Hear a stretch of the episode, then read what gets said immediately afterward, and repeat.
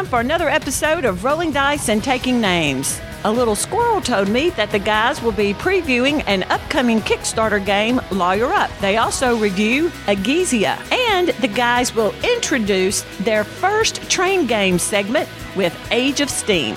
This little squirrel also said, These guys are nuts.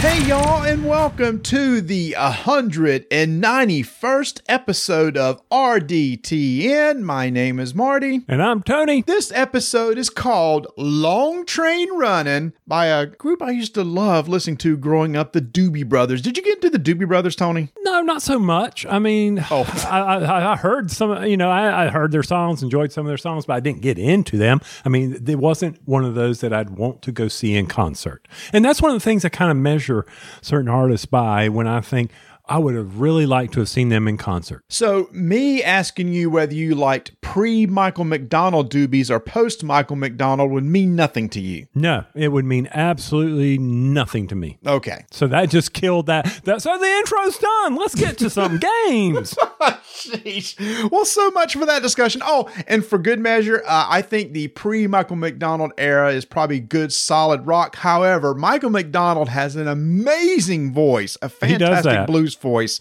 and he went on to do some incredible solo stuff over his career. So, as a singer, he's amazing. I'm with you there. No, Marty, I'm still in the hotel.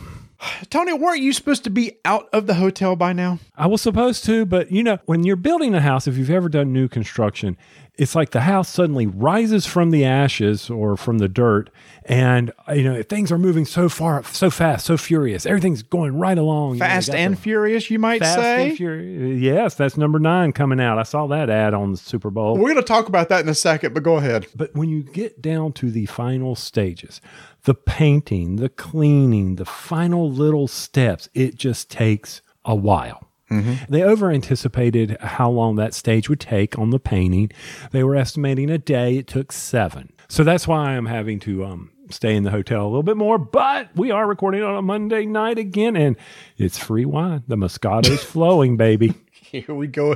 Oh, Lord. And we're going to be talking about some uh, more of a heavier game. So I hope we can get through this. And for those who may not know what we're talking about, Tony actually had to move out of his house. His house had to have some repairs. The manufacturer had messed up a few things. And so in the process of fixing it, and he's living in a residence inn right now. And we thought that uh, he would be back in and move back in this Saturday. In fact, I wish we would have known the schedule ahead of time because then, Tony, you could have gone with me to Tantrum Con. I could have, and I wanted to, but it's a so when we found out that we weren't moving in, I was like, mm, I really need to. And Donna's like, no, we need to go do another walkthrough because we were going to see my mom on Sunday. So I needed to do another walkthrough of the house to highlight any issues that we might have as we finish out the closeout before we turn the house over. So I hate I missed Tantrum Con. I saw some great pictures. I saw a picture where people were held hostage at Ragusa, but other than that, it oh. looked like a lot of a lot of fun. Oh, please. Yeah. So while I was at uh, Tantrum Con, uh, we had this event where I taught people Ragusa. This was a scheduled event where people could sign up. And on Saturday morning, Michael, Mark, Brad, and Alex all joined me. And I sat them and taught them the game. None of them had ever played before. So I was already kind of worried. It's like, great. Now I, I got to totally teach the game again and not screw up. And I still screwed up a small rule. It wasn't devastating. I just didn't explain something exactly right with the wall. For some reason, I can't get the wall rules right when it comes to scoring. But anyway, It's like you hit a wall when you do that explanation, right? oh, that's very colorful language right there. Very allegorical, metaphorical, simile. Sure. So you you know, watch it played responded, "Did you teach him the rules again? And was there any issues? Because last time you taught Mr. Rodney Smith, you taught him a rule wrong, but this one did not impact the outcome of the game." It did not impact the outcome of the game. And everybody really enjoyed the game. And after it was over, there's like, okay, we don't understand why Tony doesn't really get into this game because they all really enjoyed it. That's the first time I had played with five players, Tony, and I thought, holy crap, this board is going to be crowded. And holy crap, was that board crowded! But it made some, for some really tense moments because at the at the end of the game, everybody was fighting over spots and where they could go and everything. And and uh, it was actually a, a pleasure playing with Brad's daughter Alex, who is a sophomore in high school, who was on an engineering path. And Tony, I, I told her after the game. I could see the engineering mind working. She just got this game and it just clicked for her. And she's like, Well, I need to go here so I can get these resources here so I can go over here and activate this and get that. I mean, she's like, I told her afterwards, I said, All right, you're for sure going to be an engineer because it just really clicked for her. So it was really cool to see her get into it. Did you convince her that we need more power engineers, electrical engineers? So I asked her which discipline she's thinking about, and she's considering either electrical or mechanical. And I told her you can't go wrong with either one. Uh, no, you can. I mean, we just we need more females in the industry. We need more engineers, regardless. Yes. Uh, STEMs, people, do the STEMs. We need people in engineering and technology. And I will tell you right now, it pays well. When you come out of college, oh, Tony, you, you hire people right out of college too. It pays pretty darn well, doesn't it? Uh, yes, it does. Um, a lot better than what you and I got paid coming out of college, but that was a long time ago. Yeah, we won't talk about that because it's our birthday week and I don't want to be reminded of that. Oh, yeah. By the way, happy birthday. Oh, oh, thank you, and happy birthday to you too. I appreciate that. Thank you so much. And you know, just um, uh, like someone put in our Pod Pledge channel, um, another trip around the sun. Got to keep it going. Keep Yeah. going, baby. Now, before we, we move away from Tantrum Con, because I, I will forget, because that's what happens when you have birthdays. You tend to forget things.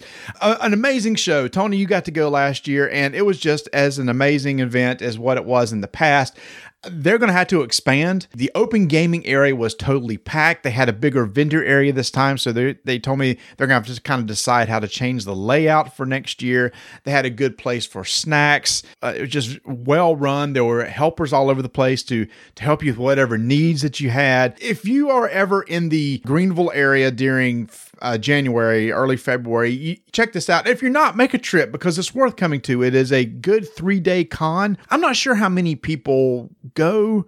Three to 400, four to 500. It's in that ballpark. So it's a very quaint con. They have a good library. They have a lot of events going on.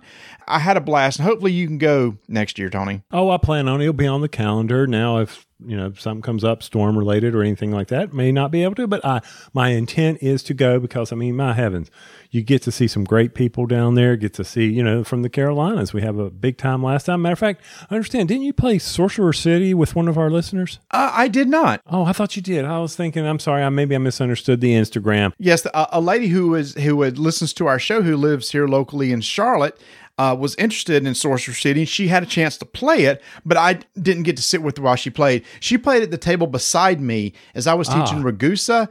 And uh, Derek from Board Game Resolution was there and, and taught her Sorcerer City. And she said it was a little too mathy, too crunchy for her, but uh, her son really enjoyed it.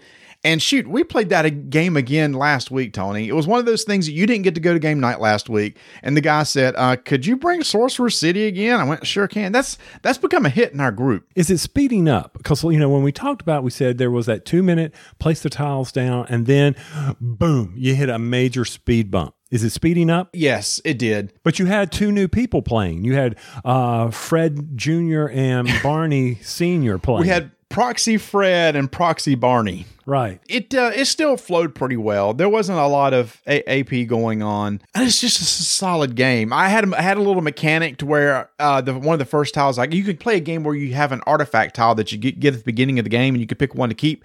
I happened to pick one that said kill a monster. So monsters never messed me up at all. I always got lucky where uh, a monster would come out and then I had the kill a monster tile come out later in order to get rid of it.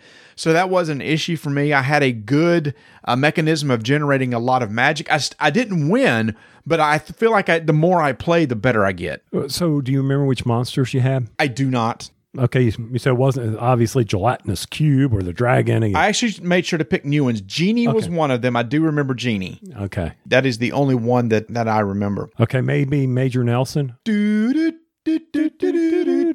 Okay, we just really dated ourselves, and people are like, what the heck are you people talking about? Larry Hagman and Barbara Eden in the 60s. Go check it out. We watched it as kids as reruns. which can easily transition into the Super Bowl halftime event. For those of you, for those of you who don't watch the sports ball, um, understand you probably missed a very interesting Super Bowl.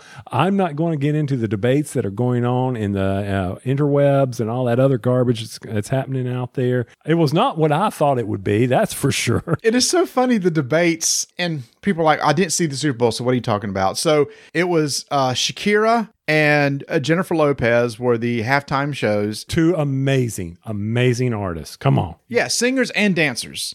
And I think the thing was a lot of things that they, they were dancing, and it was the typical type of modern dance. And they were wearing, I don't know if skimpy's the right word. I mean, everything was covered and everything. It was almost like, you know, um, there's, there's, you see more on the beach. But anyway, so there was this whole debate of like, was it appropriate? Was it inappropriate and stuff? I think that's left up to the person. If they didn't want to watch, they didn't have to watch. And if they enjoyed it, they enjoyed it.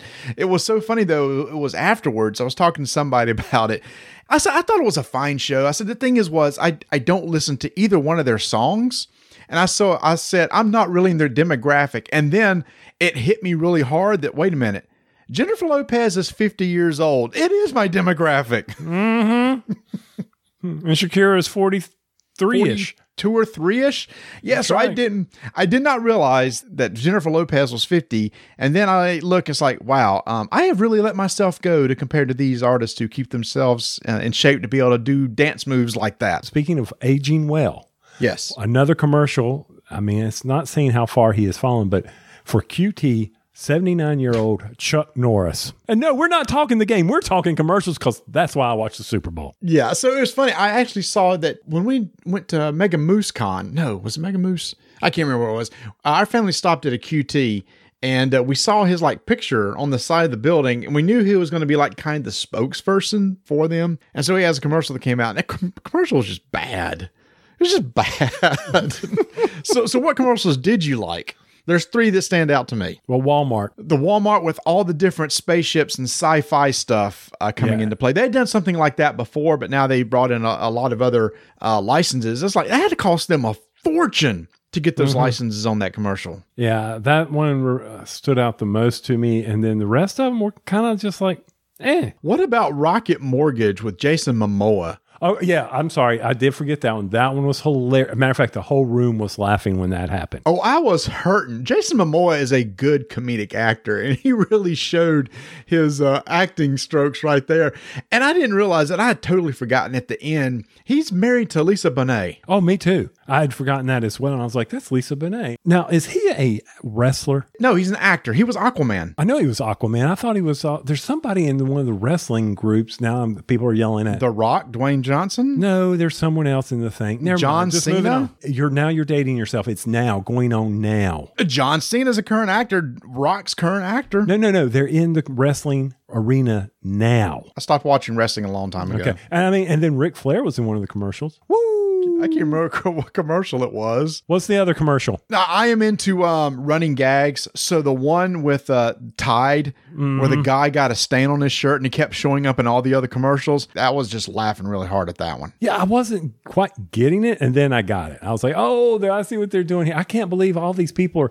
Are they all owned by the same company? I, you know, that just I don't think so. I don't know if Bud Light owns Tide. I mean, that's Procter and Gamble, unless they're again. It was just a really good uh, collaboration between uh, different companies. And then I hope you saw the Groundhog Day commercial uh, for Jeep. no, I missed that one.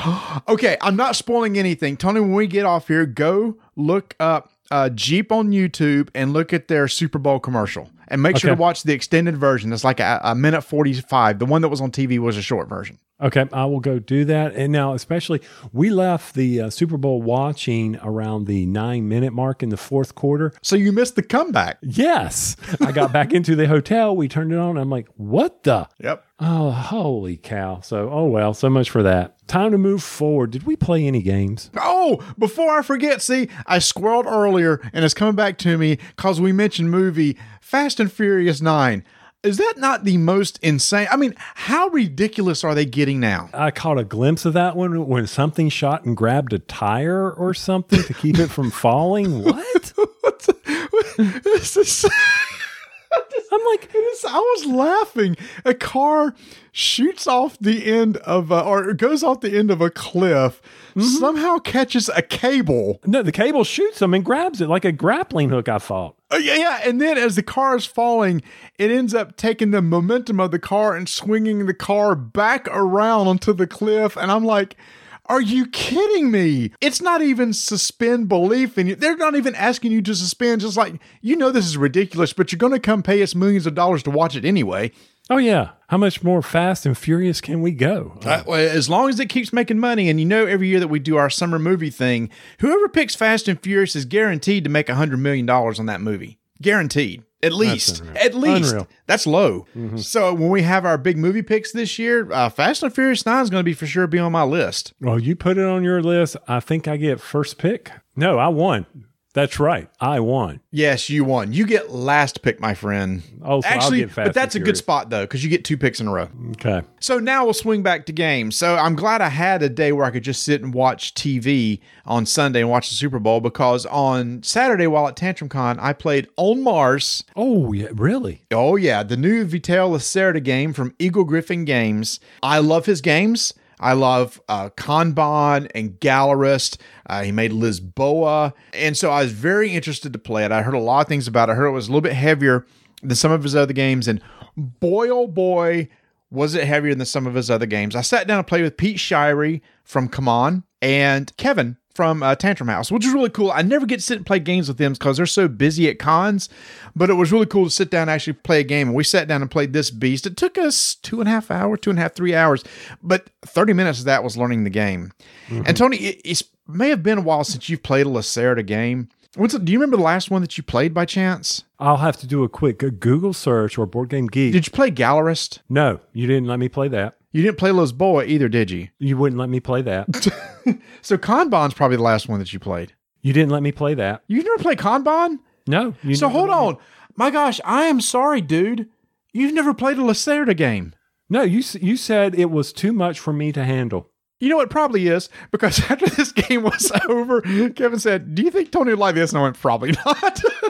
so but but you may. Here's the thing. His games have this have this thing. Most they're they're mainly kind of like worker placement games. So mm-hmm. you, you simple concept of a worker, you place a worker, you take an action, right? Right. His thing puts that on steroids to where I'm just going to use on Mars as an example. So on Mars is you have actions that you can do on Mars. You can have actions you can do when you're orbiting around Mars. Each one has five actions, separate actions. He has this really cool thing to where let's say I'm on Mars and I take one of my workers and I do an action. This action may let me um, allow me to take a rover and move on a board to cross a tech tile which lets me advance tech that I have collected over the course of the game.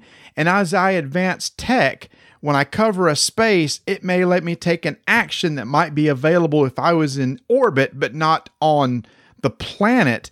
So there's this huge combo mechanism of, well, I'm going to take this action that lets me do this, that ends up letting me taking this other action, that's going to let me do this, that ends up letting me taking this other action. So instead of like, well, sure, I can take a worker and do that, but if you do it effectively, you might be able to take multiple actions per turn.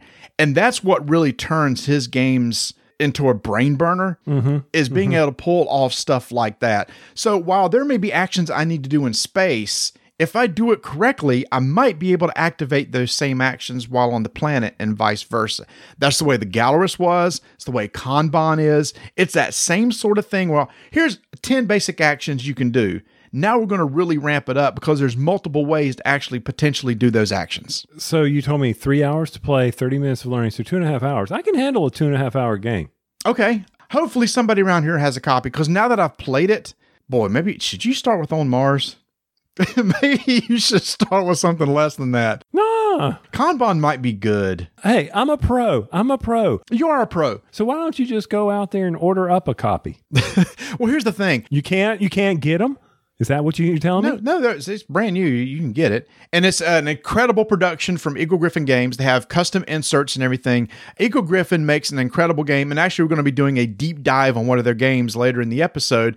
Which is why we called it long train running. Hint, hint. But they did an amazing job on the production. It looks, it looks really good. But it's one of those things that I have Gallerist, I have Kanban, I have Lisboa. I don't know that I need on Mars because if I want to play one of his games, those others are a little bit less crunchy and I think I'll like a tad less crunch because I feel like every time I went to play on Mars, I would kind of have to relearn everything again. Mm-hmm. And again, I, it's an amazing game. After all we're all said and done, said I don't know how he comes up with designs like this. I don't know how somebody's brain comes up with something so intricate and it just works like a well oiled machine. It just all works so well together, but there's just a lot to keep up with as you're playing the game. That was on Mars. I'm so glad I got a chance to experience it. And one of Pete's friends taught us the game, and, and big thanks to him for teaching us. He did a great job teaching, by the way, an amazing job. One of the best uh, teachings that uh, I've ever had was somebody something a game so complicated. And okay. he was so good as we played the game. He would say, by the way, you can do this, you can't do that. He would catch things that maybe we screwed up. Good experience. It was a good you. experience. I'm so glad I got to play it. So glad. I enjoy enjoy his designs. Did you make it to the flea market? Uh, yes, I did. I uh, got to the flea market and uh, sold a few games so I could make space on the shelves for potentially more games later on down the road. Because you know, three thousand games come out per year. You know, my birthday's coming up. Did you buy me a present? Speaking of birthdays, yeah, nice transition. I got. To, I got to. Uh, I had a, a great birthday with my family. Uh, Vanessa did a, a, an amazing job putting together a little party. It was just my family and my parents. I pulled a game off the shelf that I have not played in a while and you know how sometimes you have those gems you just forget about, and then you pull it off the shelf and go, dang, I forgot how good this was. That's what happened when I pulled out Downforce from Restoration Games mm-hmm. and taught my parents, man, that is a good game. It is. Or Flamme Rouge, but Downforce. You enjoyed Downforce again. Yeah. The reason, and I, I was trying to decide between the two. And the reason why I want to pick something like that because thematically they both make sense. We're just racing. Mm-hmm. Downforce plays up to five. No, it plays up to six.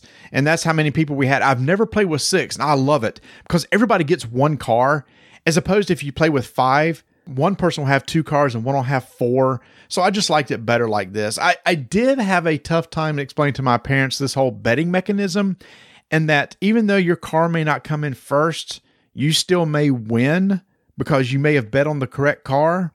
But in the end, it didn't matter because dad beat all of us. He came in first in betting and first with his car. So there you go. I must have been a good teacher on that game. Were all the boys home? No. Uh, Travis was at school. Travis was at school. Okay. So you were looking at six, which is a, which is a difficult number sometimes to find a good game for. Uh, yes, it is. In fact, I, I know every once in a while that you look for games that go up to what, six or seven? Six. Yeah. And I, we actually, um, last weekend played Sagrada ag- again. Yes. the six player, and it drug a little bit. It was a good game. We were all tight. Everybody remembered the rules. So I was very happy with that. Donna did have an issue with one of her dice placements, but that's okay. That's all right. We had to correct that, and she suffered the penalty, sort of, kind of. Sagrada, you and I need to play that sometime too. Another game. Another game that we need to play. And that's actually one of those Vanessa has seen you post that, and she keeps going, Why haven't we played that? I go, because Tony won't let me borrow it. You can borrow it anytime. oh, actually, speaking of a game for six, I got one for you that you've been waiting on. And I brought it home so that we can play it, and then you might like it with your friends and family. While I was at Tantrum Con, everything goes back to Tantrum Con. Elf Creek Games was there. Oh, baby. Dude, I got us a copy yes. of Atlantis Rising. I know what we're playing this week. Yep, I agree. I, I think we should. I picked up the neoprene mat for you. Woo! And the deluxe bits. Ooh, I'm excited. Mr. Rodney Smith has already done a video for it. So it's actually I watched it. It's it's a pretty straightforward game. It's yeah. not it's not a hard game to learn. So I thought you would be excited about that. So maybe we can when we get together this week we can play. I hope so. Man, TantrumCon did you right. Yeah, TantrumCon was sweet. And I really love Elf Creek games, man. That Honey Buzz game, I am so excited about that. And they were telling me about a, yet another game uh, that they haven't announced yet that's going to be coming out that sounds really cool too. It's going to be a Kickstarter later on this year. So if y'all aren't following Elf Creek Games, please do so. That's one of those young publishing companies that's really up and coming. And I think Atlantis Rising, you know, it was, a reprint.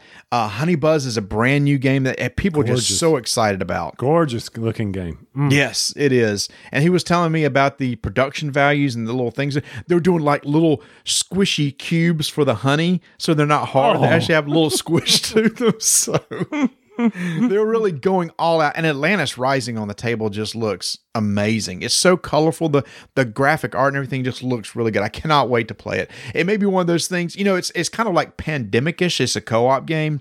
So I really can't wait to compare it to Pandemic. Very excited about that. So you didn't play anything else? I did. I went to my mom's on Sunday and we played um, Phase 10. Remember, my my aunt and uncle and my mother are in their mid 70s. That's Rodney Smith's favorite game.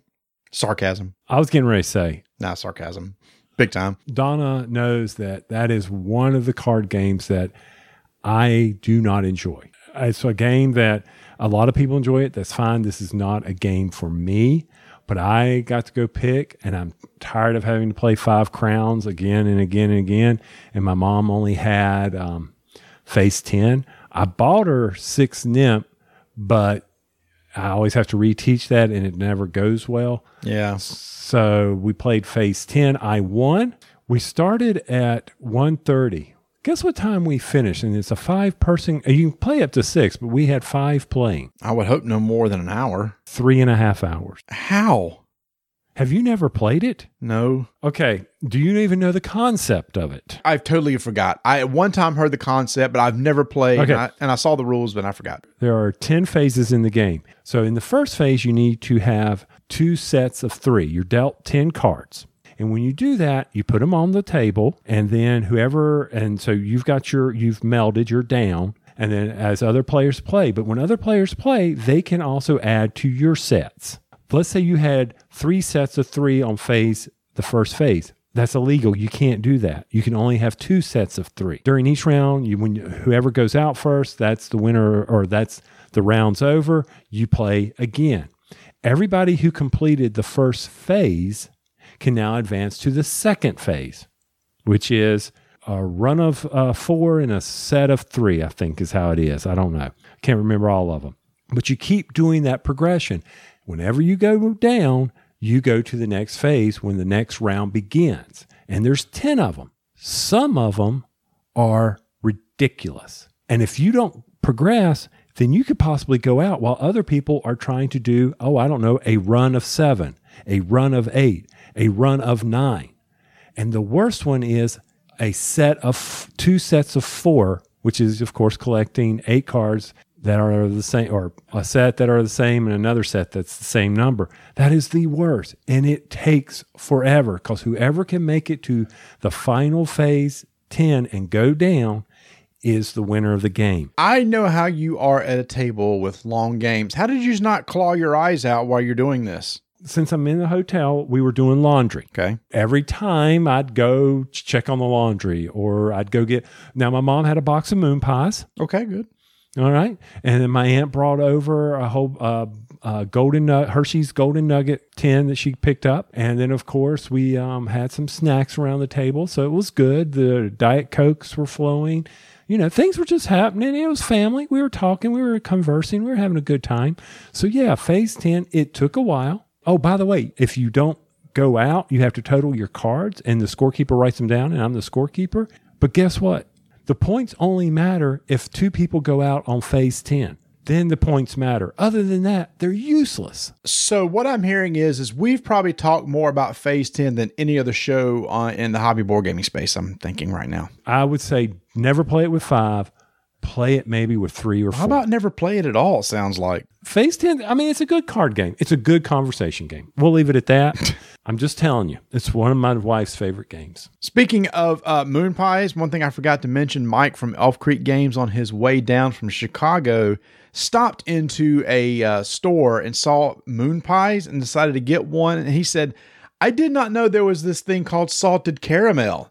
And I said, "And what did you think?" He said, "That was one of the most amazing things I've ever had." So help me to rem- uh, remember, Tony. Next time we go to Gen Con, well, they will have a booth this year selling hopefully Excellent. Honey Buzz. We need to pay, take him salted caramel moon pies. Caramel caramel. Which one? Which is it? I always say caramel. Do you say caramel? That's a place in Indianapolis near Gen Con. Oh, oh, oh, man, I need to, we need to move forward, but I didn't tell you this. Uh, I was at a meeting down while I missed game night. I had a meeting in Orlando with uh, some teammates from Duke, and one of the ladies who's on the team with me, she knows I do games, and she goes, Do you need a place at Gen Con? I go, uh, yeah. Yes. And she goes, Oh, my friend has a condo that she rents out, and it sits right across from the spaghetti warehouse. Excuse me? I went, excuse, yeah. I went, excuse me. And I got my high voice going, and she's like, yeah. Well, let me see if it's still available. So wait a minute. You're telling me this, and yet you don't know if it's available. She goes, nobody's booked it this early. Oh, please. I'm like, it's gone. There's no way it's available. And they had just started renting it out. Okay. So 2021, let's go ahead and hit this person up early and see what these rates are. Already done. Good. It's a three bedroom place.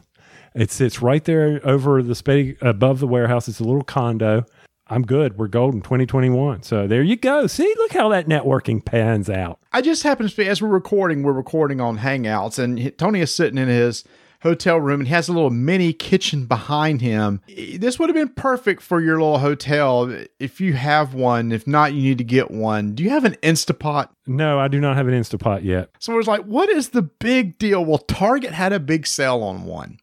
And, and then we had to like, uh, if you use your red card, you get extra 10% off. So we went and said, fine, we'll go get an Instapot because we were wanting to do a um, pulled pork butt. Typically, the way we do pulled pork is you put it in a pot of boiling water and it sits there for four hours to tenderize it. You pull it off, add barbecue sauce, yum yum. So we went and got an Instapot and we looked at the instructions. We said, this this can't be right. Oh, yeah. We cooked an eight pound pork butt in two hours.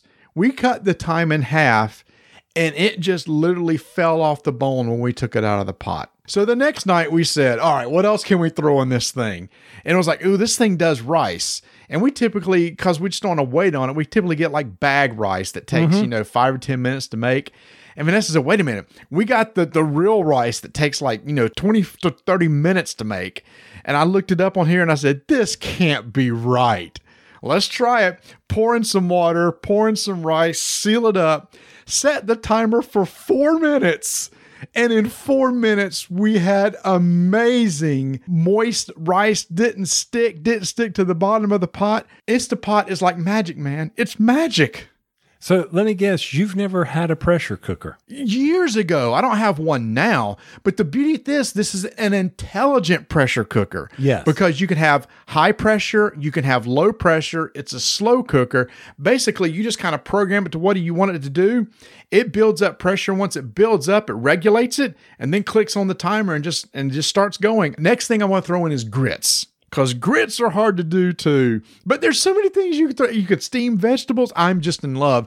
And then there was this other thing that's beside of it that's going to be the next purchase. You know what it is? Air, fryer. Now, I have my air fryer. Is it worth getting? Uh, how often, I mean, you're a health conscious kind of guy. So, how often do you do tater tots or veggie tots? Well, whenever we do like fries or tater tots, we always put them in the oven. We never really fry them in oil. So, an air fryer is like having them in a oil fryer. They're amazing. They take less time. They're they're crisp. They're hot. They're cooked perfectly. They're not burned. You don't have to sit there and shake the pan to hope you rotate them. We've done chicken tenders. Oh, my favorite is um, asparagus or broccoli in it Yep. because it's like grilling it. I love my air fryer.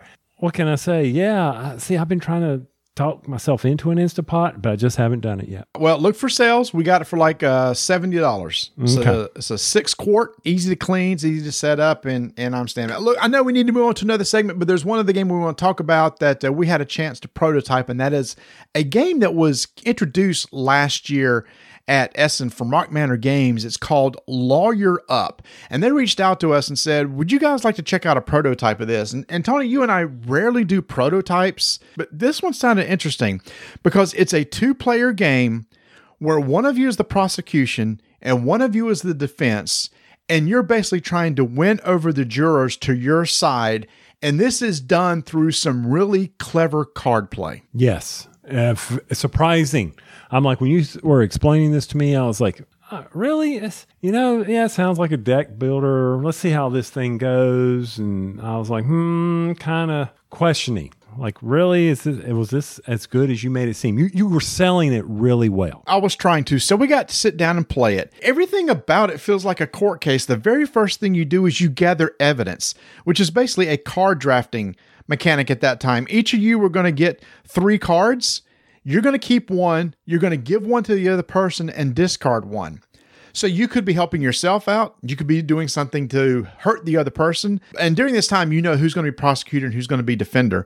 And you're trying to build up your case. These cards are like evidence cards or uh, other cards that have di- uh, special abilities that you're going to play over the course of the game. And once you have a deck of cards, then depending on the case that you have, you're going to have witnesses that are going to come out. This is what's really cool. We only had one case to play, but the idea is you're going to have different cases with different scenarios and different stories and different setups. In our case, we had like nine witnesses. And one at a time, you're going to call a witness. And when you call a witness, it comes out to the middle of the table. And they have these icons on either side of the card. One side's facing the prosecution, one side's facing the defense. And the whole goal is try to gain influence over this witness and take them over to your side, and that's done through card play. You must play a card that has an icon that matches one of the cards that you just played. Can I stop you just for a minute? Because normally you do a great job on explaining rules way better than I. That's why I always make you do it. But you're not trying to influence the witness.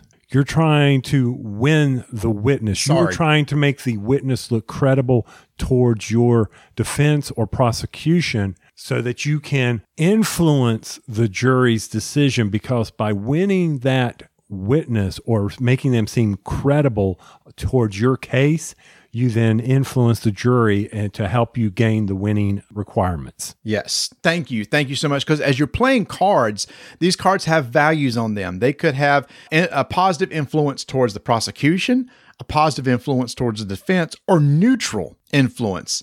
And you keep playing cards till both of you pass. If you're playing prosecution, you're going to play, count up all the prosecution numbers on your side. I'll count up the defense. Whoever has the highest wins that witness. And then you take that witness to your side. Now, the witness may have some winning conditions. It may be, hey, if you win me, you get to do something special. The last card that you played may be activated. It says, hey, if you happen to win this witness, you get this victory condition here.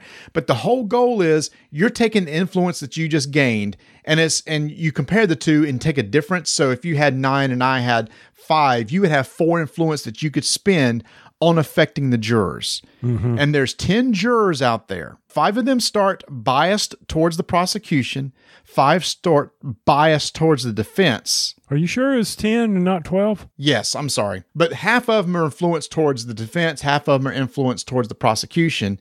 The influence that you just gained can now be used to modify the influence. So if somebody's influenced towards my side, uh, there's an influence value on the witness card that says you you must exceed this amount, and if you can, there's a token that you slide towards your side. So the influence has four spaces on it: two for prosecution, two for defense, and you slide back and forth. So it's a tug of war over influence of each of these jurors that's going over the entire course of the game, and you're going to rinse and repeat basically through every single witness.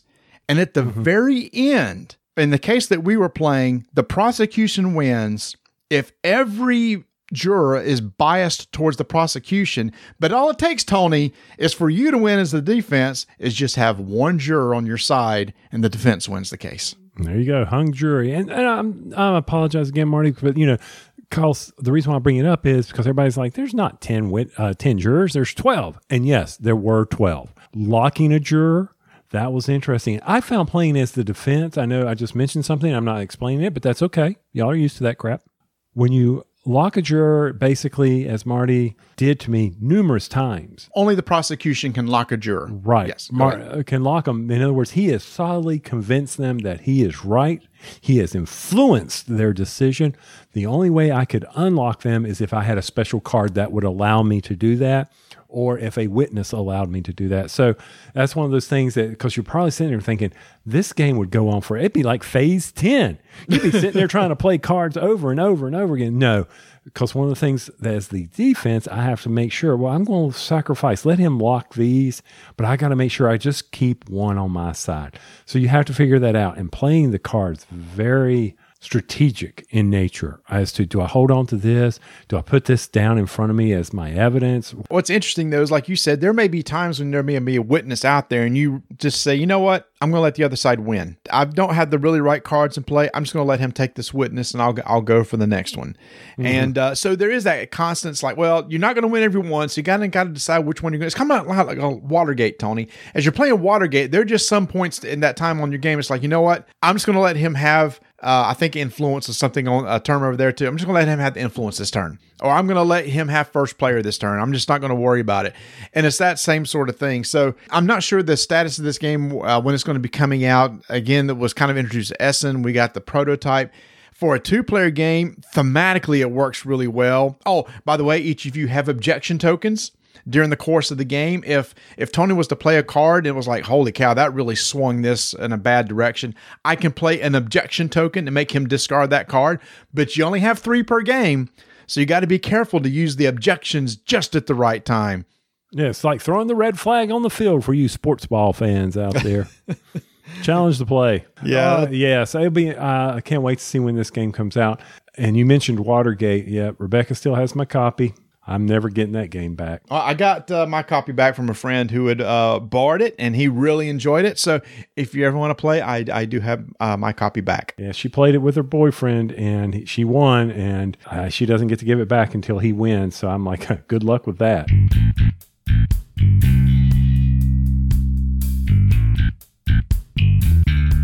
The Broken Token is the place you want to go if you are looking for fantastic game inserts and organizers. For example, their just released Arkham Horror 2nd Edition organizer, or maybe their Marvel Champions organizer, which fits everything nicely into one box.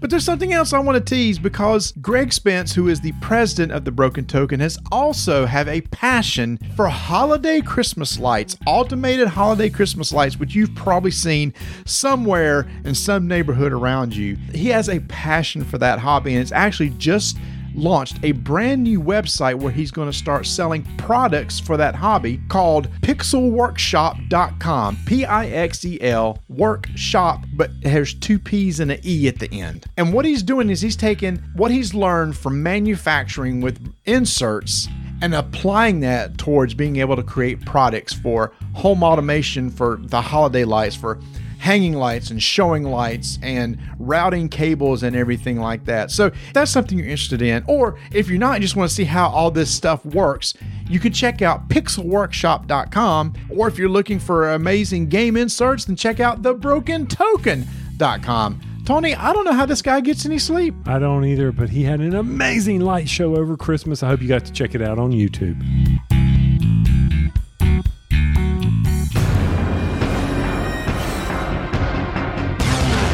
Five minute initiative begins in three, two, one. There's a really popular trend right now, Tony, of taking older games, kind of tweaking them a little, little bit, and re releasing them. And that's what Stronghold Games has recently done with Egizia Shifting Sands, which uh, you and I just got to play recently.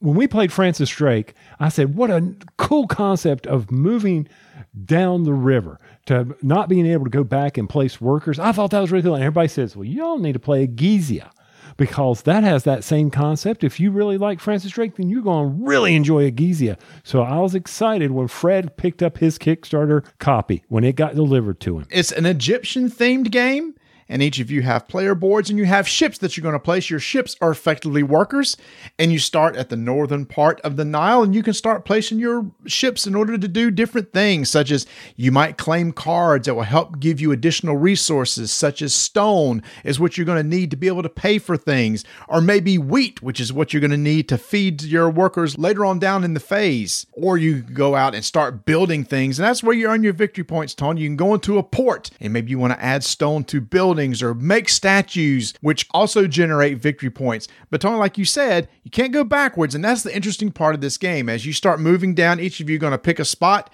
that you go to, and then you have to leapfrog over everybody else and keep going down the path. So Tony, you got to make that decision. Well, boy, that card down there, I really, really could use. So I'm going to jump all the way down there. But by doing that, you're leaving a lot of space behind you that everybody else is going to be able to, to gather, and you just missed it all. Now, Marty, one of the things about this game that whenever I hear this in a game, feeding people kind of turns me off in a game. But for this one, I, you know, I didn't have an issue with it as much as I thought I would. Did you? No, I didn't, and I'm not a big fan of that either. And the, the way you have to feed people is at the beginning of the game, you have uh, basically five workers that are like they have strengths. You have like a, a four strength one and one strength two, and he's purple. He's kind of like the leader, the wild. And when you go to do an activity, you must spend one of your workers, and the worker must equal the strength of the activity you're trying to do. So, say for example, that you want to add a stone to the obelisk, and at the current level, you're going to need four stone. Well, that means you need to have a worker of strength four in order to be able to do so.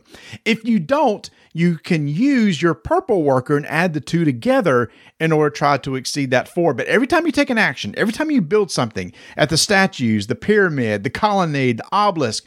If you want to draw Sphinx cards that are used for in game scoring, you're going to have to spend stone and strength of workers to do so. After everybody has played their stuff, you're going to generate stone based on some cards that you've earned over the course of the game.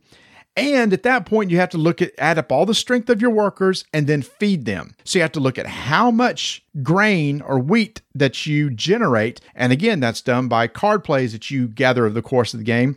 If you exceed the strength, good. Everybody's fed. Great. If not, well, guess what? It's going to cost you some victory points. But Tony, I didn't have much of an issue with it either. I, I it's again, it's one of those things that's tense. You got to think about, oh boy, I need to make sure to go take this action to move up in the grain market so that I can make sure I can earn some extra grain. Or maybe I need some stone. I'm going to move up and take this action with my boat, move up in the stone market to generate some extra stone. There's not a lot of resources there, but it's just managing that's the trick. You yes, you've got to be always forward thinking. How am I going to do this? You even have to think into the next round, believe it or not. Even after this round clears, what do I need to achieve next time? What did I fail? I tell you, this was a game I'm excited to get back on the table just based on how poorly I played it. I did not get that concept of the additional worker and putting the strings together. I don't know if I was sleeping through the rules or whatever maybe I was just one of those things that, you know, it did not click with me. So I'm excited to try it again. How the fields produce grain, that was an important concept. Getting victory point cards, all that comes into play. For me, Marty, I enjoyed playing the game. I thought it was a solid game. I'm glad we got to play it. It's been too long since I played Francis Drake, so I can't compare the two in my mind. But, you know, for me, either one, put them on the table. I love that mechanic of having that hard choice of being go down, move forward. You can never look back. This game plays up to four players and it plays in five rounds. Probably takes about an hour and a half to once you know the rules. And there's a lot of variability in it because each round, brand new cards are going to be coming out that uh, in different orders and also little action disc where you can put your boat on will come out in different order every round. So every round feels different. And at the very end of the game, you're going to start adding up all those points you used and creating buildings? And did you did you match the achievements required when you built those statues which is also random each game? And then you have your end of the game victory point cards. Add all those up. Person with the most points wins. And tony for an old school euro game i really enjoyed this too. It didn't have a lot of flash or dazzle or anything unique it's an older game reprinted it feels good playing it i mentioned this on a previous episode it's like you know falling into a warm comfortable bed it's just all nice and cozy and you know what to expect. That's Egizia Shifting Sand, currently out from Stronghold Games. Five minute initiative is complete.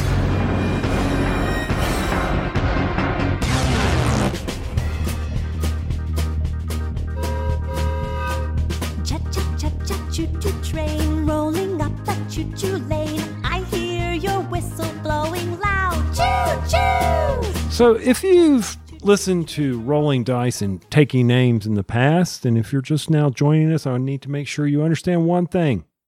I enjoy train games. Don't know why, but I enjoy a train game. I enjoy Railways of the World. I enjoy Strike. Wait, that's not a train game, is it, Marty? Did, hey, Marty, did you see where Strike is getting re released? I did, Tony. Um, I can't believe we didn't mention that in the uh, intro. Harry Potter Strike is coming, and we've already been in discussions with Ravensburger about maybe doing something special for our Strike event at Gen Con. So, yes, we're excited about that. But uh, you know what? I'm here to talk about a train game. We got on the table Age of Steam. I was so excited to get this on the table. Another reason I was so excited was because I said, guys, let me teach y'all Age of Steam. And you know, when I teach a game, it's usually met with groans and grunts and kind of like, really? Did Rodney do it? Rodney Smith do a video of this? And I said, don't worry about it, guys. This is not a hard game to learn. So, what we're going to do here at Rolling Dice and Taking Names, since I love trains so much, is we're going to periodically talk about some train games that are coming to the table. Marty's never played Railways of the World. Mm-mm. And in fact, uh, Tony has been really wanting to play a lot of these games. I realized, you know what? This genre of games, this theme of games, is so prevalent in this hobby. I mean, there there's more mm-hmm. Train games than you can shake a stick at. I mean, there is there's a whole subgenre in itself. After all these years, I feel like you know I should dive into it. Tony really is really into it, so that's what side we're going to do. We're going to every so often play a train game Eventually, it will be Railways of the World. And we're going to uh, basically have a train segment on the show. And one of the first ones we decided to do was Age of Steam. One of the reasons why is because we're big fans of the designer uh, Martin Wallace. And I've heard a lot of great things about it. So I wanted to see what it was all about myself. And this was the Age of Steam Deluxe. This was the re-release from um, Eagle-Gryphon. Mm-hmm. Now, there's some controversy surrounding the design and designer and the credits and things like that. We're not here to discuss that. We're here to discuss a train game. Yes. If you want to read all the drama behind that, just go search on BGG. It's it, it's all there. There's a lot going on. We're not going to get into that. We just want to talk about the game itself. Everybody's sitting there thinking, now you don't like long games. That's a true that's a true statement. But something about the train games, I don't mind them being long. Now, I'll admit I cannot do a six hour train game, but this hmm. one's right there in the sweet spot for me, Marty. I enjoyed the length of this game. Yeah, let's see. Our first play took us couple hours, two to three hours, maybe. Mm-hmm. Um, it wasn't too bad, but it's one of those things that once you know, then our then the the gameplays after that are much shorter. And from my standpoint, we sometimes confuse the stock market type games that involve trains with the rail laying type train games. Right, and that's I think that's a good dis- distinction because I, I immediately think of the the stock type thing where I'm owning stock in different railways, and this one is probably more. There is stock involved, but there's more rail laying and then goods moving transportation. I mean, the whole concept is you need to generate money to pay for your locomotive. And the way you do that is by delivering goods across the railways. And so you're tr- sitting there trying to think, how am I going to generate the income for my trains, for my locomotive, for my industry that will enable me to keep building upon that, to keep generating income. Because at the end of the game, does money matter in this game, Marty? I don't think it does, does? That is what's so crazy to me about this game. The thing about this game, and I've heard people were talking to us afterwards saying, So, how was that managing the money? Because it seems like you're always running short. At the beginning, uh, you're going to issue shares of stock, and every time you do, you get money for that. And you use that in order to bid for player order, you use it for building your tracks. But then you have to move your goods, and that's how you get money in return. And at the end, you have to pay your expenses. And if you don't have enough money to pay your expenses, you are in a world of hurt. So money was so important at this game that I was stunned that in the end, it doesn't matter at all how much money you have left over. No. And, and so you're sitting there thinking, oh man, I don't have to worry about that. But you have to plan so far in advance in this game. Boy, you do. So one of the first things you have to do, and the reason why you got to do that is you've got to take out bonds on your railroad, right? You got to be able to say, how am I going to get some extra money during my turn? During my turn. So you've got to decide how much money am I going to need at the end of this. So then that's the, that's that issue shares. So you just got to decide shares. right then and there, hey, how many shares you're going to issue, and you're going to get five dollars per share. And Tony, if you want, you could generate five shares if you want for twenty five dollars. Not smart, but you could. And why, and why is that not smart, Marty? Because at the end of the game, what happens with all those shares you generated? they become negative points. And that's another thing you got to think about too. You got to balance that. If you say, well, I'm just going to generate tons of shares, well, in the end, you're going to have to pay the piper because each of those shares is, is costing you negative three victory points at the end of the game. Consider that as a lesson learned when you get to the end and you're like, man, I should have taken out an additional share. Uh, that's right. So I love how this game is played over phases, Tony. Uh, the, the- I love how the boards are laid out, and they basically just walk you through a sequence one through ten. Here's the next 10 things that you're going to do. And I love phased based games like this because we can start at the top. Okay, first thing I'm going to do, we're going to issue shares. Everybody decides how many shares they're going to take. You're going to collect your money.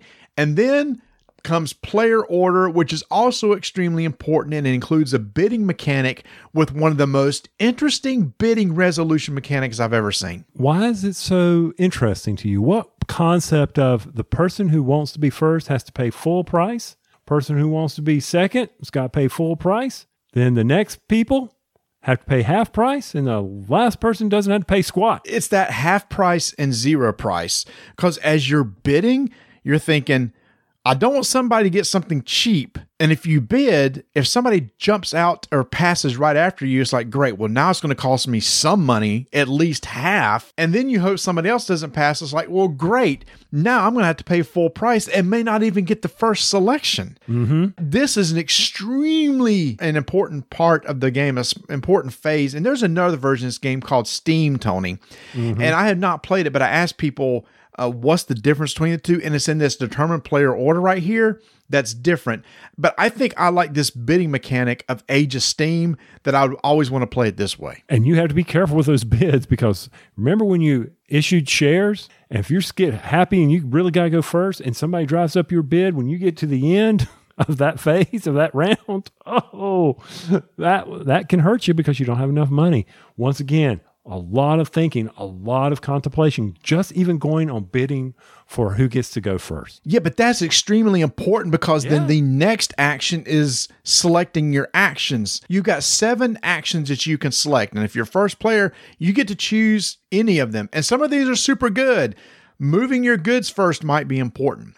Building the uh, track first could be important. if you're going to be an engineer, which we've already talked about, and this is the engineer I thought when my dad said you should be an engineer to be able, you know, run a train. Here you get to place four tracks. Yep. Which you're like, why is that so important? Well, you may need to be able to lay four tiles to reach from one destination to the next. moving your locomotive disc, which basically is how far you can travel with your locomotive, which is extremely important. You can do it right here for free instead of waiting later on and, and taking an action to do it. Then you have the urbanization, which allows you to put a town on the board. Extremely important too that we found out o- over the course of the game. And then there's productions because there are certain goods that are going to be moving around the board, and as those goods are removed or moved from the board, they're not replaced. And this is where that happens because you draw cubes out of the board and you get to put them where they're going to be placed on the board in a future action based upon a dice roll. And then the last one, Tony, did anybody ever even do the turn order pass, which allows you to pass during a bid? Nobody took it, but we were playing with four players. Now I can see where this action, it may seem like not such a great action, but by passing, normally if you pass in the auction to determine who goes first or second or third, you're out. You, you, end up in the last spot or wherever. This may force the other players to up their bid. And you can sit there and say, well, without me actually committing to anything, I could end up third or second. So th- there's there is value in that, and I bet with a six player game, but I could see where that would be a huge advantage to take that, especially in the later rounds where money is so important. And then we move into the building track phase, and this is where you're going to take hex tiles with track configurations on them, put them on a board, and actually start building out your track. You can place up to three track. Again, you're going to go in player order, and right when you start the game, you must start at the city because this is a big hex tile board that has different cities. And Tony, have you looked at the number of maps that are available for Age of Steam? It's ridiculous. It is, and we've got plenty to try out. I'm excited for them. They even have variations for two to three players. I'm excited for that. So you're going to have to start building track from a city and you're trying to connect from one city to another. Each of those cities are pre-populated at the beginning of the game with colored cubes and you're trying to move those color cubes to the city that has a corresponding same color. And so you're trying to build those tracks. It's like, well, let's see. This is a blue cube on this city. There's a blue city over there. I'm going to try to construct a track over there because I know these blue cubes need to get over there. So you kind of start out with the goal, but uh, you know, one of the actions, Tony, that we talked about, adding new cities to the board. So as you play the game, more cities tiles come out, which will have goods produced on them, which means I'll be need to have tracks connected to them. It starts getting crazy. And it's also important to know that even when you build a track and end it in a city, that's a segment. So you you you've completed it. So that's some victory points at the end of the game. So that's why this is so important. Also, it's very important that when you're doing that, that you realize, hmm, if I run it this way, maybe I can create issues for the other players. Mm-hmm. You can never completely hu- hurt players, but you can force them to reroute or spend additional money to play tracks. So all that's important. Like you said, when you're running those cubes across there, the more places you run a cube through, the number of cities you run a cube through, that is victory points for you at the end. And here, Tony, is where a lot of the math comes in that you probably did at the beginning of the phase because you realize, okay, on this turn, I want to try to build this track. I want to try to connect these two cities. Different tracks have different cost. The really simple tracks, the straight tracks, a simple curve, have a cost of two unless you're placing it uh, in a river, then it's going to cost three. If you have to go through a mountain, it costs four. But then the tracks get more complex. They crisscross each other. There's bridges, and those have an even higher additional cost of like four bucks, etc. So you, as at the beginning of the phase, you think, okay, crap. Well, I need to take out this many shares. I got to make sure not to overbid on this because I got to make sure I save enough money. I need to, gosh, I need like what nine dollars in order to put down three simple tracks to get these two connected. And all this is going through in your mind right in that first phase. You've completed your tracks. Life is good. Now it's time to actually move the goods. Yay! So, in player order, you may move one good cube from one town to another town, provided your locomotive has enough strength. You could have a track that runs from one end of the board all the way to the next. As long as it doesn't touch another city, that's considered one strength locomotive. Seems kind of odd, Marty. It's not counting the number of hexagon track tiles. It's like you said, the segments between cities that you're counting as a strength. If you don't have enough, then you cannot just move the good part of the way. Nope. It doesn't work that way. The train's got to go all the way to the end. so that's another action you can take in moving good is increasing the strength of your locomotive. But you really need to move the goods because you need to get the money. And this is where I was talking about earlier. You can do two of these. You can move two goods. You know, you can increase your uh, locomotive and then move a good. That's why that action way back in an earlier phase where it allows allows me to go ahead and increase my locomotive strength right there. That means when I get to this point, then I can use my two actions during this turn to move two goods. I'm having to calculate way in advance how what goods I'm going to move. And if someone moves a good before me, Oh. that's really going to make me mad. also, I can, if my railroad is strength, I don't have to just stick to the tracks I own. I can use other people's tracks, but if I do, when I use their tracks, they get a plus one or a plus two, depends on how many how many segments or uh, tracks I use of theirs. So you have to consider all that, but sometimes it may be a benefit to do that so that you can position yourself because you may not be able to move any other goods. All that's going through your mind. That's in the move good phase. Then as you move up, it's time, Marty. And now, if you want to say something about move goods, go ahead. You can say it because we're going to collect some income. That's right, because as you move those goods, you're going to move up on the income track. And that's what's important because now you're going to look at the track and go, okay, how much money do I get at this point? And then you're going to collect that amount of money because, Tony, it's time to pay the piper in phase number seven. You've got to pay your expenses. You got to pay one buck for every share that you've issued plus one for every link strength that their locomotives can traverse. So you'll think, hey, I'm just going to increase my locomotive to six. Well, guess what, buddy? You better have six bucks available at, at, this point in time so that you can pay that back. So you pay out all your expenses. You've taken that into account. You figured out, oh my heavens, this is going to hurt at the end. So now you're like, okay, are we done? Well, almost. because you remember how we've been talking about how important money is and how you need to get that income. Well, the more income that you get on the income track, at a certain point, you're going to have to start having an income reduction. Thematically, Tony, I'm not sure why there's an income reduction. Uh, Hey, hey, I can tell you right now. Tell me. I've got two scenarios for this. The first one is you're having to pay federal government. You've Okay. got taxes. Or maybe you've got to, oh, I don't know, slide a little bit under the table to the union. Or maybe there's something else going on that you need to, you know, get a right away and you need to pay some landowners off and not tell anybody about it. Yep. So, so you so you got to do a little reduction there. That that that came off the top that we don't want the accountants to show. So there, you had a little income reduction. And it's a progressive sort of thing. So if your income's between 11 and 20, then your income drops back two. And it goes up to, you know, if your income's over 49, it's going to reduce 10. So it's another thing you got to think of, Tony. Lots of times we were realizing, boy, I don't want to break that next threshold for the income track because I would have to cost, it cost me additional two income if I do that. But wait, Marty, Remember what I just said about moving across other people's tracks? You can force them to go up. Ah, that's true. And we did that in this game, didn't we? So if you see that your buddy over there is sitting right there at oh the threshold, if he moves up one more, he's going to reduce because it is a hard progression. You can just force him into the next level and bam, you could hurt him. So there is a little take that to that game. And then finally, there's a goods growth. You're going to take, yes, there's actually dice in this game, but it's not dice luck think that you might think it would be. You're going to roll a couple dice. And at the beginning of the game, there was a, a goods area on the board that was pre populated with some goods. And based on the dice roll, like if it's a three or a six or whatever, you're going to take a cube from the three area, put it on the three city. There's a light city and dark city. They kind of break it up two ways. And then, uh, like you take the result of the other die, maybe it was five. You'll take a cube from the five column and place it on the city that has the number five. And Tony, those don't get replaced, Unless there's an action that does it. which there is. And that was one of the actions that you could select at the beginning where you pull cubes out of the bag and replace those.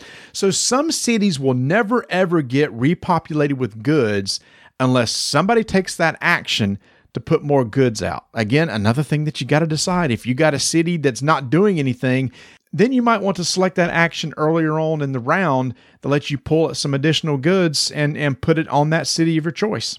Right. And hope they're the right color. Hope that they will work for you. Oh, Yep. man. Get to the end. We're at phase 10. Advance the turn marker to the next round. The rounds, depending on how many players you have, will determine how long the game goes. Rinse and repeat. There you go again. Start calculating. Start thinking, what do you want to do? Start going after each other again to become the best railroad person in your gaming group. Marty, your first time playing Age of Steam, you looked at me and said, Yep, this is good. We're going to play this again. Yeah, this is good. But what was really interesting too when we started calculating the the victory points. So you mentioned you lose three victory points for every share that you issued. You mentioned that, but you receive three victory points for every dollar of income shown on the income track. So it's kind of a balancing thing. If you can get your income up, you might be able to afford to issue another share or two because they'll balance each other out. If you can jump ahead of one on the income track, you might end up gaining an extra three instead of instead of losing three. So at the very end, money means nothing like we said. You add up all the points that you generate from the income track, subtract points from stocks that you issued, person with the most points wins. That's right. Add in how many tracks you got because that's how you beat me. You built more tracks than me. And it was only by, by one. It was super close. Mm-hmm. Yeah, after this game, Tony, I was like, this was good. This was good because you always think of train games just very dry, and people may be hearing this. Boy, this does sound dry.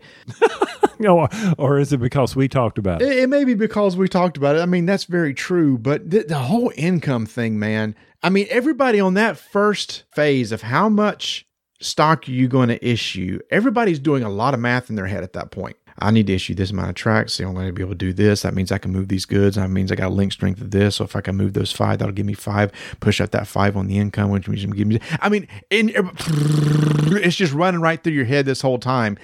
And if you screw up, and this and there's that time when you got to pay your income and you don't have it, it's going to cost you victory points. And theoretically, Tony, you could lose enough victory points to where you're out of the game. Yes. And if you are eliminated, that's it. You can sit there and watch. Go get nuts, whatever. Go get more drinks for everybody. You're done. I am ready to play this on more maps, man. You say you got more maps for us to try out?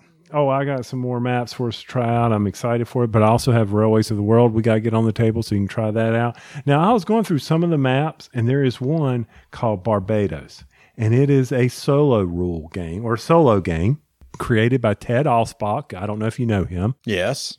He said, Well, who is he? He is the head of Bezier Games, There you go. uh, who you may know for Werewolf and all that line of games. So you got a solo game. Try to do the best you can out there. So that's kind of interesting. I hadn't thought of that.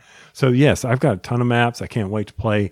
So this one is staying on the shelves for me. I uh, really enjoyed it. Can't wait to compare it to Railways. I even have Steam, so we'll be able to compare those. and so it's like I said, Steam, uh, Martin Wallace. This is by um, some Eagle-Gryphon games, and Age of Steam is created by John Bohrer. And again, it's one of those things that this is where some of the drama comes in. But this particular version is created by John Bohrer, published by Eagle-Gryphon Games, and the art and designs by Ian O'Toole. uh, who you may know is doing a lot of different games. In fact, he's doing a lot of train games right now, Tony, because uh, the Capstone game series, the Irish Gauge, etc. He's doing all that. So there's a lot of commonality between the art styles of these train games, which I actually kind of like. I'm impressed that Ian can draw straight lines. My train tracks would never look that good. Well, it's not that. It's the color, right? It's the iconography. It's it's it's the way the colors look and everything. It doesn't look bland. It's amazing how you can take simple hexes and turn them into something colorful and that's pleasant to look at. And and uh, Ian O'Toole has done that here.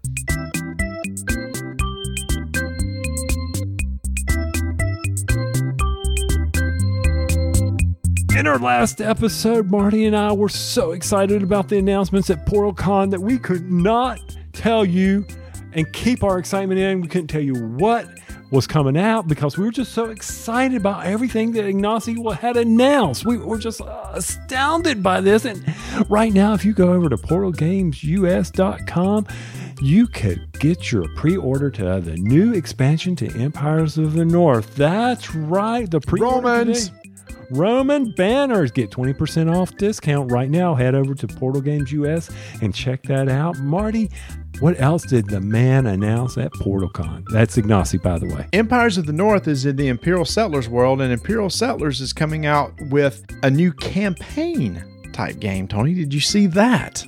Yes, I did. Yes, I thought that was interesting. But the one thing that I saw that I knew Tony's going to be super excited about is the Robinson Crusoe scenario book. Ooh, That's going to so- be coming to Kickstarter. Basically, it's just a book. It's a book with different scenarios where you just flip through, pick a scenario, and you want to play it. I thought that was a brilliant idea, Tony. So it's not a boxed expansion, it's just a hardbound book that you can pull off the shelf, flip to it, set up a game, and you're off and running with the base game of Robinson Crusoe. Yeah, and after that beatdown we got in the last expansion, I'm going to prefer the scenarios, I think. Going insane on that island was not a good play for me. Oh, that game just wore me out. And also, he announced a secret game that he can't say much about, but it has to do with soccer or football, as they call it over there. So, Tony's got a soccer game coming out. I'm so excited. Yay. I just hope he comes close to what he and I get to play at Gen Con. He I actually asked, Will his game replace what you guys play at Gen Con? He went, No. We'll still be playing that classic game. Okay. And what about Detective? Detective, the uh, season one is going to be coming out later on this year, which he had announced earlier, which is kind of like a simpler version of Detective. But there's also some new scenarios coming out for the full Detective, including the one from Rob Daviau. So there you have it from PortalCon to PortalGamesUS.com. Go check them out. Tony, in the last show, we had this long discussion about what publishers have to deal with now in putting out games. What games they're going to put out. What types of games. There's 3,000 games coming out per year. Games don't stay on the shelves long, which really got me thinking. Tony, with all those 3,000 games, I just want to ask you a, a question personally. So, we're on the mailing list. We get a lot of different types of game announcements and everything. They're constantly coming out. We see stuff on BGG. With so many games coming out, what does it take to grab your interest right now? When it shows up on a page, you go, I'm interested in that, as opposed to, oh, another game and not even look at it. Uh, you know, I think for me, it's going to come down to, and I hate to say it, price point.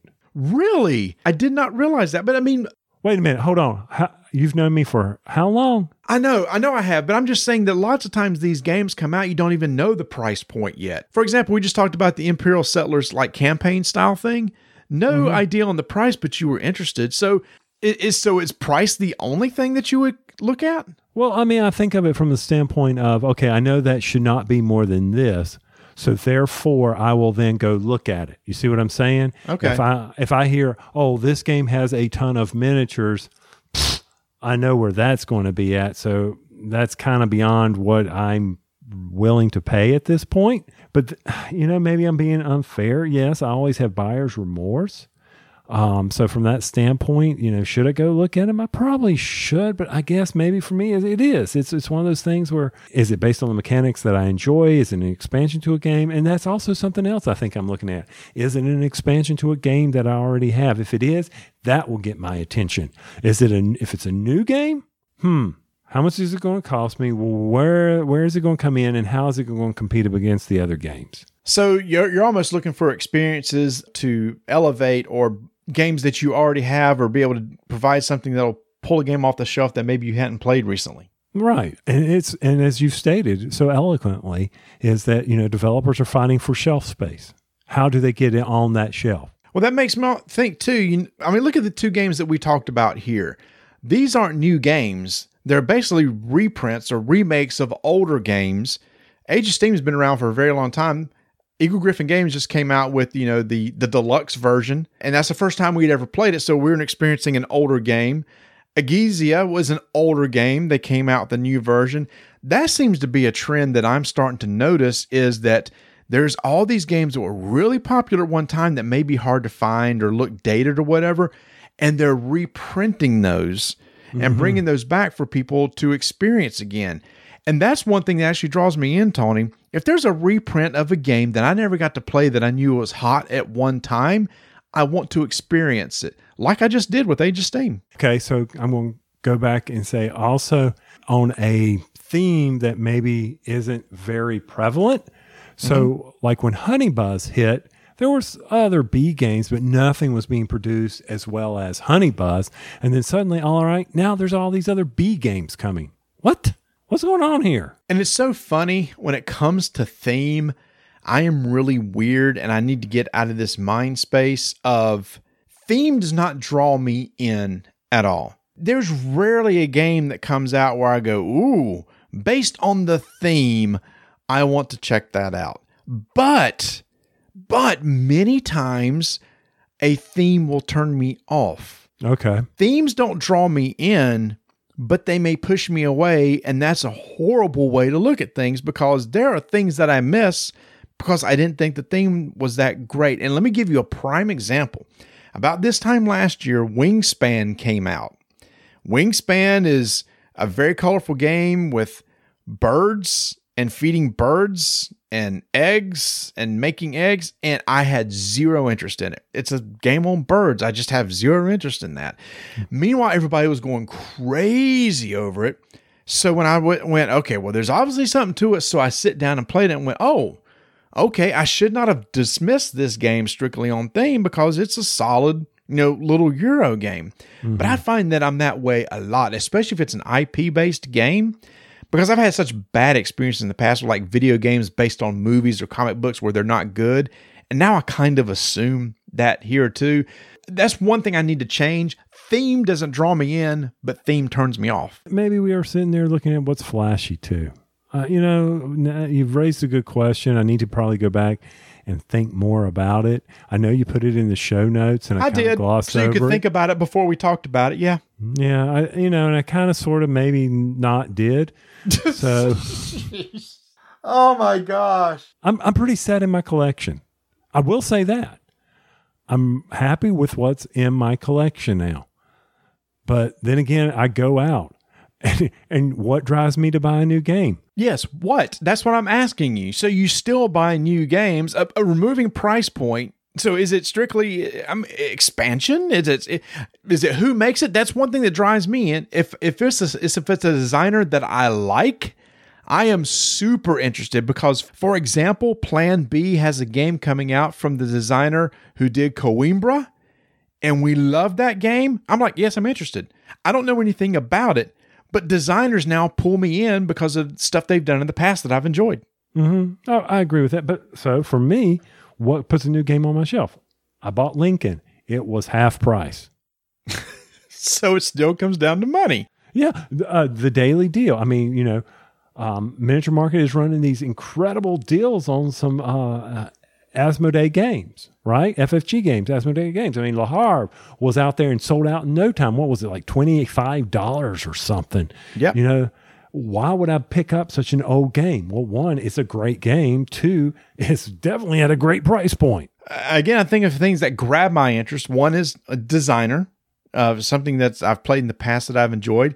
It is a nostalgia of games that maybe I missed that I want to try again. And I guess probably the last thing is some interesting mechanic that I think is cool, but I think that is getting harder and harder to happen personally for me.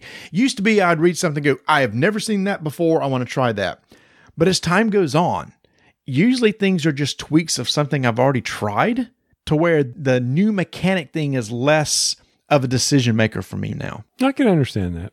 And see, for me, mechanics is all that drives it. I know I like deck builders. I know I like dice. But there's just tons of deck builders. How would you decide between this deck builder and that deck builder? Once again, what's the price? When I look at a game, I mean, you know, we bought Marvel Champions, right? Yep. So there's the theme. That's got me in. Are you influenced by other people and what they say about a game? Well, you, yeah, you you guilt me into everything. Well, I guess that's true somewhat. We used to kid about that. No, it is. I they used to call me Can't use the word, but anyway, well, it used to, we don't say it anymore, but I used to be they used to call me the game pimp because I was always or maybe the game dealer, like a drug dealer, because I was always pushing games on people. Hey, don't you want to try this game? Hey, don't you want to try this game? Yo, it's definitely more of a game dealer than anything else. oh look at that game. It's got similar mechanics as Android Netrunner. You, we need to give this a try. Oh look, it's Arkham Horror. You need to go with this game. Oh yeah, okay, fine, whatever. Just let me play a game, see if I enjoy it. I mean, I don't, I don't need a lot of flash. I mean. And when I look at the Age of Steam Deluxe version that we just played, from that standpoint, there's not a lot of flash to it. Mm-mm. Solid mechanics, solid concepts, concepts that I enjoy. Speaking of Age of Steam and Eagle-Gryphon games, they're getting ready to come out with Rococo, the deluxe version. Again, a game I heard a lot about, never played. I'm interested to try it. Exactly. Um, then we look at a new flash in the pan Masters of Renaissance, Lorenzo El Magnifico, the card game. Wow. Why, what would make me jump on that? Well, that was just simply just the name Lorenzo. Yeah, exactly. So it was funny. We were picking on that name last episode, but we may have never played if it didn't have that name in it. And come to find out, we really enjoyed the game. Mm-hmm. But if it had just been called Masters of Renaissance, we probably would have never picked it up. You, you are absolutely right. That's kind of sad. again, it's just one of those things. I don't know. I was just thinking about it. It's like with all these games now, what influences your decision to take up a spot on your shelf? So it sounds like money's a driving factor for you. And I think Oh, yeah. it comes down to pedigree. Is it an established game that I haven't tried before? And I guess the designer. It's kind of like, you know, when movies come out now, I'm wondering who directed it and who wrote it. That's kind of what I'm really interested in. Then I might be interested in it. It's kind of the same way with games now. And see, for a movie, it's like, is that going to entertain me? How would you know? What do you base that on? Do you base it on an actor? Do you base it on theme? Theme? Do you base it on cost because you have a movie pass and you get in cheap? Hey, I will admit that Tuesday $5 movies, I have seen more movies because of that. Sure. Than if I were to have gone on a Friday or Saturday night. I would not have paid that money to take the chance on a Quentin Tarantino film. Sure. So there you go. Oh, did you go see Once Upon a Time in Hollywood? I did. Did you like it? Yes, I did. You did. I would have thought you would not have liked that movie. And there's a reason why I liked it. Two actors. Oh, with Brad Pitt and uh, Leonardo DiCaprio, huh? Uh, yes. Because Margot Robbie didn't say a thing. She didn't say a thing. The whole movie, she didn't say anything. Without spoilers or anything, wasn't the last 15 of that minutes of that movie amazing? I, yeah, I, that was worth it right there. I just enjoyed the whole concept of how he was taking the history behind it. That that was just amazing. Well, I'm, all I'm going to do is, is this, and if you've seen the movie, you'll get this. you got it, didn't you? Yep. so, before we get out of here, Nintendo Switch Yes. has announced. Let it slip. Breath of the Wild 2 will be out in probably 2021. oh, they did let it slip. I have not heard that. Some things have slipped. Now, this could have just been the internet lying to me, which it probably was. But my Google feed was talking about Breath of the Wild looks to be a 2021 based on recent slips, Slips of dates or like leaks? leaks, leaks you. of screens. Yeah. So, and then Mario Kart 9 looks to be the 2020 release. Really? And did you know they just released their financials last week? Mario Kart 8 is the biggest selling game on the Switch. I believe it. It's amazing. I'm stunned. You know what number two is? Uh, would be Smash Brothers. It is. I still have not bought my Pokemon. And they've also announced too, not no new versions of hardware will be coming out this year. So there's not going to be a Switch Pro, which I thought was interesting because with the new Xbox and PlayStation coming out, I thought they might be worried that it's going to be too underpowered now. But I guess they ain't too worried right now. Why should they be worried? All they need to do is say one word portability. I can't argue with that. That is the selling point of that console right now. Yes, here's a grown 50 plus year old man who was lucky enough to be in first class flying to Orlando.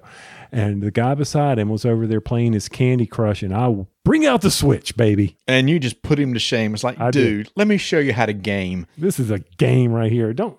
Why don't you just go ahead and make your little donut over there? How close are you to finishing Breath of the Wild?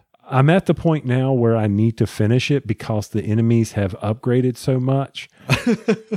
but I'm at a point of um, I really want to make this armor better, so I'm farming parts. Yep. And it's not because I need to; it's because I want to. That's cool. That keeps you in the game like that. Just out of curiosity, when you're done, do you know what you'll get next? Well, you know, I have Link's Awakening. You do have that. Yeah, so I've got to get that played. I brought oh, what was that deck building card game? That's what I played on the plane the whole Slay the Spire. Yeah, What'd you think of that? I enjoyed it a lot. So you're okay with roguelike games? Yeah. Okay. Those frustrate me sometimes. Okay, a lot of times, but I'm okay with it with Slay the Spire for some reason. And then finally, um, I still gotta when I get back in the house, I'm going to do Ring, the Ring Fit Adventure. Ring Fit. Yeah. Either way, I gotta just keep rolling dice. and taking names. Thanks so much for listening. And if you want to, you can follow us on Twitter at Dyson Names, Instagram Dyson Names, Facebook page Roll Dice Take Names, our BGG Guild 1589. We love iTunes reviews, so if you get a chance, please leave us a review on iTunes. It really helps, and we'll see you, or we'll see. Well, I guess we won't see you. You'll hear us next episode. Hey Tony, I know you're heading over to do, uh, do some gaming. Uh, you want me to order a, a pizza for us? Yeah, can you go ahead and take care of that for us? And that way it'll be hot and ready when I get there. Yeah, hold on. I'm not sure what you want, but let me see if I can look up the number of my phone. I can't. I can't see that too well. I I think that's Domino's. Let me see. To be continued on the 200th episode of The Secret Cabal.